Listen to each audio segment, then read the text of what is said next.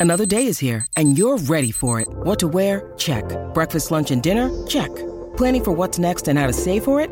That's where Bank of America can help. For your financial to-dos, Bank of America has experts ready to help get you closer to your goals. Get started at one of our local financial centers or 24-7 in our mobile banking app. Find a location near you at bankofamerica.com slash talk to us. What would you like the power to do? Mobile banking requires downloading the app and is only available for select devices. Message and data rates may apply. Bank of America and a member FDIC. When you need mealtime inspiration, it's worth shopping Kroger, where you'll find over 30,000 mouthwatering choices that excite your inner foodie. And no matter what tasty choice you make, you'll enjoy our everyday low prices, plus extra ways to save, like digital coupons worth over $600 each week. You can also save up to $1 off per gallon at the pump with fuel points. More savings and more inspiring flavors make shopping Kroger worth it every time. Kroger, fresh for everyone. Fuel restrictions apply.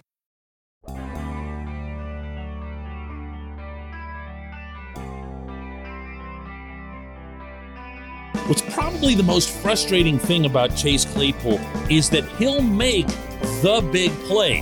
And as a result, we will think that he is the big play guy. He doesn't have to be that, and he might actually be more dangerous if he isn't. Good morning to you. Good Monday morning. I'm Dan Kovacevic of DK Pittsburgh Sports. This is Daily Shot of Steelers. It comes your way bright and early every weekday if you're into hockey and or baseball. I also offer daily shots of Penguins and Pirates that I hope you'll check out. Claypool lined up in the slot quite a bit in both OTAs and a mini camp that were recently completed. He confirmed as much. And he didn't look at all uncomfortable there, nor did he look unusual, which maybe you'd think that he would, given that, you know, he's a really big guy and you think of him as the classic wideout with uh, the Martavis Bryant build and the Martavis Bryant strides. And well, Martavis could do a lot of things that Claypool can't, so I'm not going to carry it a whole lot further than that. But he has that visual to him. So when you see him anywhere near the inside, it looks a little different. But then, upon closer inspection, if you go over Claypool's catches, if you go over the plays that he's made, including some of the big plays, a lot of them have been made from right there in the slot. And I know you know what I'm talking about. He'll get that quick flick and then just use those big strides, ideally, either right around or right behind the inside linebackers, and just go. Just go. He sees grass and he takes off. We've seen that how many times from him. He's really, really good in space, to use the scouting parlance. Now, that said, we've also seen him get end arounds. He's kind of looked borderline like a running back at times. We've seen intermediate routes, and yes, of course, we have seen the deep ball. And if you want evidence of that, go back and watch the second half of that loss in Minneapolis, which is remembered and rightly so for the horrific run defense, but the offense between Ben and Claypool and Diontae Johnson and a lot of other guys was amazing in that second half. And Claypool might have been the driving force for most of it. This is okay. A wide receiver doesn't have to be limited as to where they line up. One of the things that I like the most about this group, at least from the potential standpoint, is that you do have a lot of different guys who can move to a lot of different positions. Matt Canada has made it clear that he likes it that way. Anything at all that's an element of suspense or surprise for the other team, that's a plus for your side. You're always looking to try to disguise what everyone's doing on the field, all 11 guys. And I'd say that might be even more the case for this offense, considering there isn't really a wide receiver that you'd bother doubling. And if that sounds mean or disrespectful to Diontae, so be it. You just don't see him get doubled. And this is a guy who finished 10th in the league last year in catches, and he still didn't see a lot. So if they're going to try to, you know, single cover everybody or put players against your wide receivers who aren't even corners, then moving the parts around as much as possible makes a whole lot of sense. And if one of those is Claypool, it makes a whole lot of sense. This portion of Daily Shot of Steelers is brought to you by Point Park University. Choose from nearly 100 career focused programs leading to bachelor's, master's, and doctoral degrees. Choose when and how you'd prefer to do that studying, whether it's at Point Park's gorgeous downtown Pittsburgh campus, whether it's online, maybe a flexible hybrid format would work best for you. Find out more about all of this at pointpark.edu. Here's some of what Claypool had to say in minicamp about being moved around a lot, uh, particularly as it relates to the slot. I mean, it's uh when you're a wide out, it's, it's easier because it's corner safety. Basically, tells you like the coverage for the most part. Um, you know, when you're in the slot, you, if you have like a Dover or something, you have to figure out.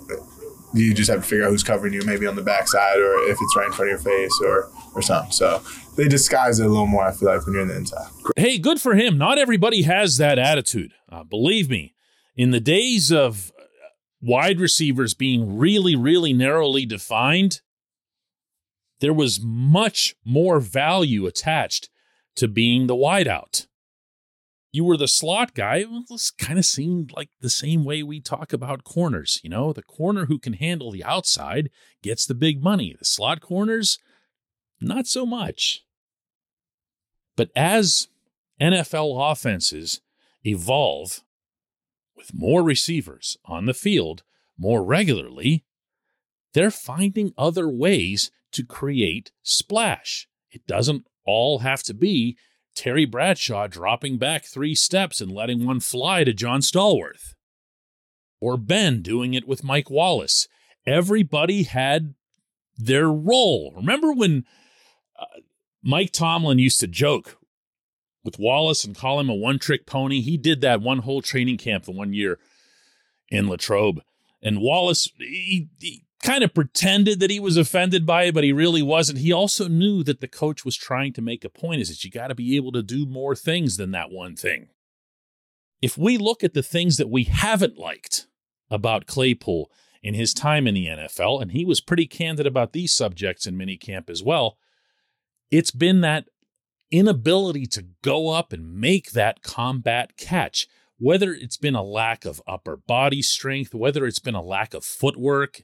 I think you know what I'm talking about there. All the times you can remember him just kind of getting tangled up and falling down, sometimes seemingly with no reason. Maybe it's applying too much pressure to one part of his game in which he doesn't necessarily excel. This way, if you have him doing different things, you have him breaking plays in different forms, including the end around and everything else. You get that confidence up. And I'm going to go back again to that game in Minneapolis. See, that was the night that he also did the first down thing. And I asked him about it afterward. And The video of that went viral and whatever else. And it's going to be remembered by almost everybody, me too, obviously, as a negative. But my goodness, did he show what he could do! He did a little bit of everything. And that would be one massive weapon for the Steelers to have this coming season. When we come back, J1Q.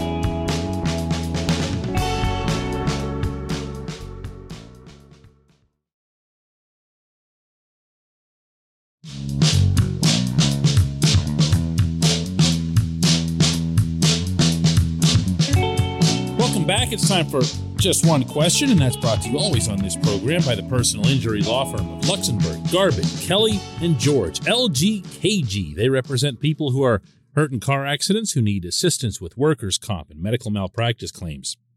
The attorneys at LGKG have been designated super lawyers, capital S, capital L, for the past 15 years. And yes, that is a real thing. The super lawyer designation is reserved for the top 5% of all attorneys in Pennsylvania. Learn more about them at lgkg.com or by calling 888 842 5454. And today's J1Q comes from Mike, who asks No way they'll keep Diontae Johnson after what they picked up in the draft, right? Oh, yeah. I don't know what you mean, Mike, if it's this coming season or the season after that for an extension. Sometimes these things get confused when they're discussed, uh, and especially among casual fans. I'm not presuming that you're one of them, Mike, since you're listening to a podcast called Daily Shot of Steelers.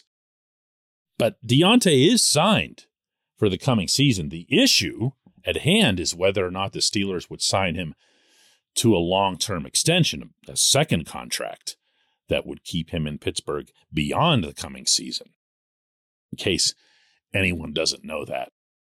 But I'll tell you what, I'm on record here as saying that I'm not in favor of a second contract for Diontae.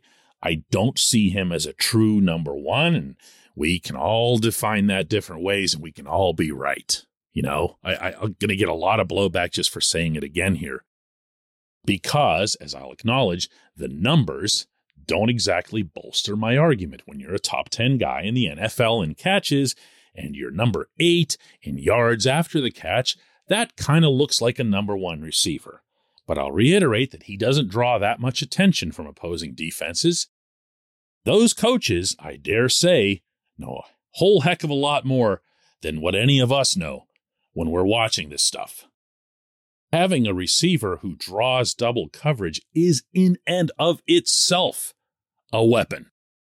Diontae will get some, depending on the situation, but not at all on a regular basis. Whereas, since you brought it up, George Pickens, and Pickens alone, before I even get into Calvin Austin, is seen very broadly as having that type of potential. One analyst just in the past week went on the record on NFL Network as saying that Pickens might be the best receiver in the entire draft. Well, if that's the case, then Diontae's going to be rendered moot before halfway through the coming season, at least in terms of an extension.